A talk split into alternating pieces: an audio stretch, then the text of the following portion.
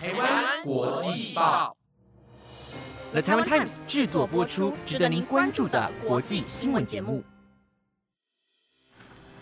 Hello，大家晚上好，欢迎收听台湾国际报，我是蓝怡涵，马上带你来关心今天的国际新闻重点。今天九月八号，新闻内容包括：习近平确定缺席 G 二十峰会，美方盼重启军事沟通管道。维吾尔人权受联合国关注，德国国会成立维吾尔小组。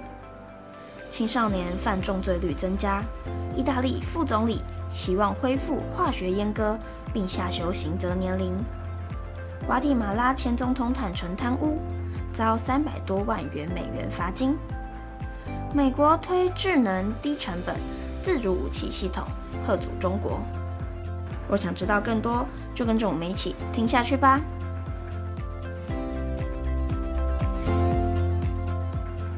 首先带你来关心，中国国家主席习近平确定将缺席 G20 领袖峰会。对此，白宫国安会战略沟通协调官科比表示，数月来美中高层多次交流，在局势高度紧张下，对话才是解决问题的方法。美方仍期待重启军事沟通管道。G20 高峰会将于九月十日在印度举行。科比今天在华府向外籍媒体表示，虽然美国总统拜登对习近平不会出席感到失望，但近几个月来，包括国务卿布林肯、财务部长耶伦和商务部长雷蒙多与中方有过对话。在局势高度紧张的情况下，对话才是解决问题的可行方式。科比表示，美中近几个月来的交流是好事。但美中军事沟通管道仍未开启，这是至关重要的管道，尤其是在南海、台海以及周边区域的紧张局势下，美方期望能够重启。针对拜登与习近平是否在十一月于旧金山举行的亚太经济合作会议领袖峰会上会晤，科比表示，目前虽仍不知情。但拜登非常期待能够与习近平在合适的时间，以合适的方式再进行一次会晤。科比表示，拜登将于 G20 峰会聚焦于发展中国家的经济支持，提升世界银行与国际货币组织等国际金融机构量能。拜登上个月向国会提出补充资金需求，将使世界银行增加超过两百五十亿美元的贷款额度。我们正在力求其他伙伴能够做出相似的贡献。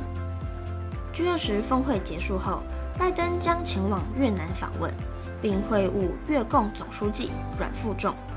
科比表示，越南一直是美国强而有力的区域伙伴，特别是在亚太地区的紧张情势下，我们有共同的挑战与利益。此行是加强美越伙伴关系的大好机会。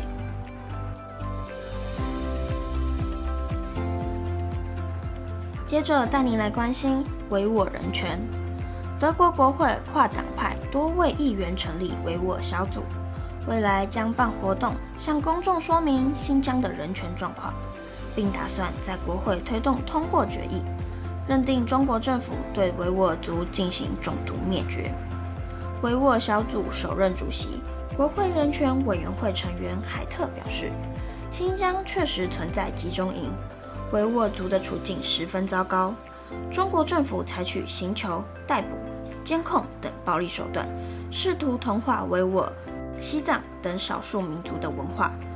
他们自己就见过在集中营被强制性行为和强迫结扎的维吾尔女性。执政的社会民主党、自由民主党、绿党和最大在野党基督教民主党。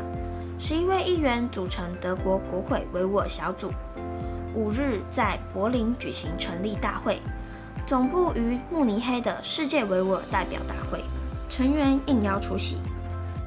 海特接受法兰克福广讯报访问表示，小组是议员定期见面与交换意见的平台，未来将举办听证会等活动，向社会大众说明新疆人权的状况。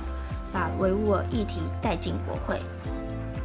加拿大、立陶宛、法国等国会近几年通过决议，认定中国对维吾尔族进行种族灭绝。对此，海特指出，这件事在法律上非常复杂。他目标是明年德国国会也能通过这样的决议，不过得先准备好，才能获得朝野主要四个党团的支持。维吾尔人权问题多年来受到国际社会和联合国的关注。海特表示，维吾尔族、藏族、香港、法轮功是中国的一部分，将所有人改造成一模一样将违反人性。他呼吁中国领袖把文化的多元视为机会。不要当成威胁。世界维吾尔代表大会主席多里坤艾莎声明，维吾尔人受到中国政府压迫。一九九零年代开始逃亡到德国，德国从此成为海外维吾尔人聚居的中心。德国国会成立维吾尔小组，对维吾尔人有特殊的象征意义。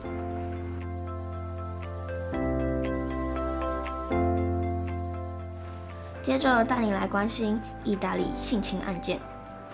日前，意大利巴勒摩和卡瓦诺两地接连发生性侵案件，部分牵涉未成年孩童所为。意大利副总理萨尔维尼今天说，希望明天的部会会议能够通过青少年犯罪条款，将刑责年龄下修。安莎通讯社报道，巴勒摩与卡瓦诺近期陆续发生性侵案件。包括十多名未成年男孩轮奸少女、十一岁孩童牵涉性侵案件等，引发全球关注。意大利总理梅洛尼曾说将采取相关整顿措施，副总统萨尔维尼则表达应重新提出化学阉割法，将刑责年龄下修，防止此类案件再度发生。共和报今天则报道，萨尔维尼表示。希望明天部会会议中能够有一项关于少年同伙和青少年犯罪条款，加强控制和制裁。萨尔维尼表示，此条款已经准备一段时间。青少年仍有理解能力，并做出个人意愿做出的任何行为。因此，一个十四岁的孩子若杀人、抢劫或贩卖毒品，也必须像五十岁的人一样付出代价。再来带您来关心瓜地马拉前总统贪污案。法新社报道，七十二岁的裴瑞斯在二零一二年至二零一五年期间担任总统。他坦承犯下诈欺、洗钱和贪污等罪行。法官下令裴瑞斯支付三百多万美元的罚金。根据判决书内容显示，裴瑞斯和前副总统巴尔德蒂同属一个非法组织。这个组织被控制收数以百万计美元汇款，以换取七十多项合约包发给不同公司。巴尔德蒂已因其他两起贪污案定罪，其中一起涉及海关总署。裴瑞斯去年十二月因这起案件被处以十六年徒刑。瓜地马拉法院今天将他原本被判处的十六年徒刑减半至八年。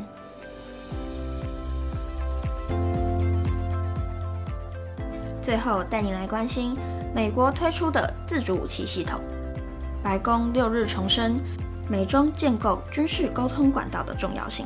美国国防部部长希克斯同日表示，美国将扩大生产自主武器系统，提升中国大陆的核阻力量，包括面对台海冲突。希克斯上周宣布，五角大厦将推动复制计划，预计花十八个月到二十四个月。在不同的领域打造数千套自主武器系统，以小型、智能、便宜且大量的武器平台应对中国大陆的竞争。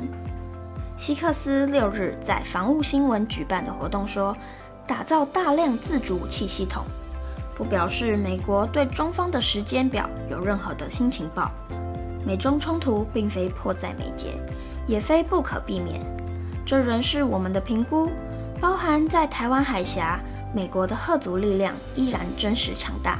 比起以往，我们更努力维持了这股力量。美国媒体报道，五角大厦将增产无人机。华尔街日报则报道，也可能是美国海军正在开发的无人船舰。目前还不清楚，复制计划将大量生产哪些武器项目。希克斯以无人机和成本较低的小型卫星举例，只要数量够多，生产成本够低，就不用担心被摧毁、破坏或攻击都是徒劳的。希克斯表示，美国的目标是贺组，因为竞争不等于冲突。美国必须确保中国大陆高层每天醒来考虑侵略风险时，都会得出今日不疑的结论。不论是今日，可预见的未来亦是如此。希克斯也说，若侵略到来，美国也需做好准备，不只是美军、五角大厦、国会和国防产业都要以急迫感和共同目标来行动，确保美国可以维护和平。美国军事可以应对任何状况，这是对中战略中所必须。白宫国安会战略沟通协调官科比六日在外籍记者俱乐部表示，美中正在更密集的往来，美国也愿持续下去。不过，双方迄今仍没有军事沟通管道，这其实是尤为重要的管道之一，尤其是面临南海和台湾海峡的紧张趋势。以上是今天的台湾国际报新闻内容，由了台湾 Times 制作播出。不知道你对今天的哪则消息是更加的印象深刻呢？都欢迎在台湾国际报的 Instagram 或 Apple Podcast 底下留言哦。我是蓝一涵，我们下次见。